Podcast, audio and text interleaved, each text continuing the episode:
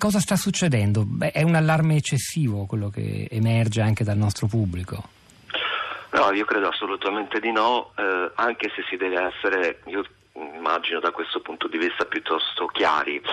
Eh, ho l'impressione che si stia raccogliendo in questo momento in Italia ciò che si è seminato nell'arco degli ultimi 20-25 anni eh, in termini politici, in termini sociali, nel senso che mh, chiedevate prima perché questa emergenza, in realtà questa emergenza rappresenta lo stratificarsi nel corso del tempo di una serie di elementi. Sul fondo un elemento che apparirebbe lontano diciamo, dalla cronaca quotidiana che è quello della normalizzazione nell'immaginario pubblico e ancora di più nella memoria storica del Paese del fascismo. L'idea stessa che ci siano movimenti politici che si presentano alle elezioni, magari localmente, cominciando a raccogliere anche un certo numero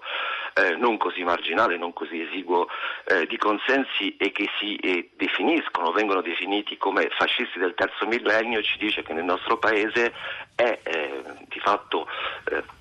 ormai abituale l'idea di considerare il fascismo eh, non come un unicum in cui ovviamente esistevano diversi elementi, eh, ma come una serie di vicende dentro le quali si può tranquillamente distinguere il bene dal male. Eh, è invalso cioè l'idea di dire eh, non tutto fu male e eh, ci si può come dire, eh, rifare a quell'esperienza storica dicendo noi vogliamo replicare gli aspetti positivi. Quali furono gli aspetti positivi del fascismo? Beh, sarebbe difficile che in Germania qualcuno dicesse vogliamo rifarci agli aspetti eh, positivi del Terzo Reich senza suscitare un, eh, dire, una stigmatizzazione pubblica. Nel nostro paese forze politiche che in qualche modo lucravano, hanno voluto lucrare su questa normalizzazione, sull'idea degli italiani brava gente, sul fatto che in fondo eh, che cosa ha fatto poi di male quel regime, hanno di fatto costituito la possibilità che qualcuno oggi si rivendichi a quel passato e possa in qualche modo legittimarsi, anche se presso una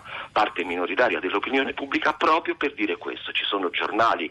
che perfino in questi giorni, di fronte a tutta questa serie di vicende inquietanti che voi avete elencato fin qui, eh, dicono ma siamo sicuri che siano più pericolosi questi piuttosto che il degrado, l'incuria, i migranti e cose del genere? E sono quotidiani a grande diffusione, cioè in qualche modo il primo elemento è questo, la normalizzazione nell'immaginario, specie giovanile ma non soltanto, del fascismo. Il fascismo come fenomeno non è di per sé un problema per la realtà per la società italiana. Questa la mattina memoria... sul Corriere della Sera Pierluigi Battista, rifacendosi a un editoriale anche interessante di Mattia Felti sulla stampa di qualche giorno fa, eh, dice che di fatto parlare oggi di ritorno del fascismo o del comunismo fa parte di una polarizzazione del linguaggio che però non nulla a che vedere con la realtà, dice è una fake news quella di, di dire che ci sono, sono tornati i fascisti. Ma infatti non sono tornati fascisti, sia chiaro, il problema non è il ritorno del fascismo, il problema è la legittimazione nello spazio pubblico di un immaginario a cui si può attingere. E, come è stato giustamente ricordato eh, fin qui, in una fase di crisi non soltanto eh, economica e sociale, ma anche di senso, che è quella che attraversa l'Occidente da ormai alcuni decenni, è chiaro che molti giovani possono, se quel materiale simbolico, quello del fascismo, è in qualche modo disponibile nello spazio pubblico,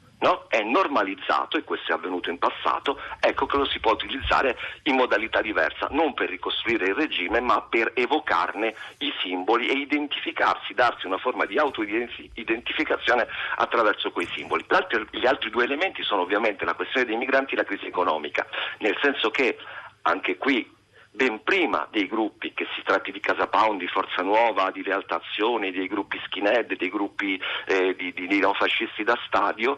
si è assistiti nel dibattito pubblico a una normalizzazione dell'idea che si possa tranquillamente dire prima gli italiani. Sottolineo, per chi segue le vicende politiche europee, cercando in qualche modo di capire come si rapporta il nostro Paese con quanto accade in altre realtà, che nemmeno Marine Le Pen usa più lo slogan che era di suo padre, del fondatore del Front National, cioè le Français d'abord, prima i francesi, proprio perché in Francia, realtà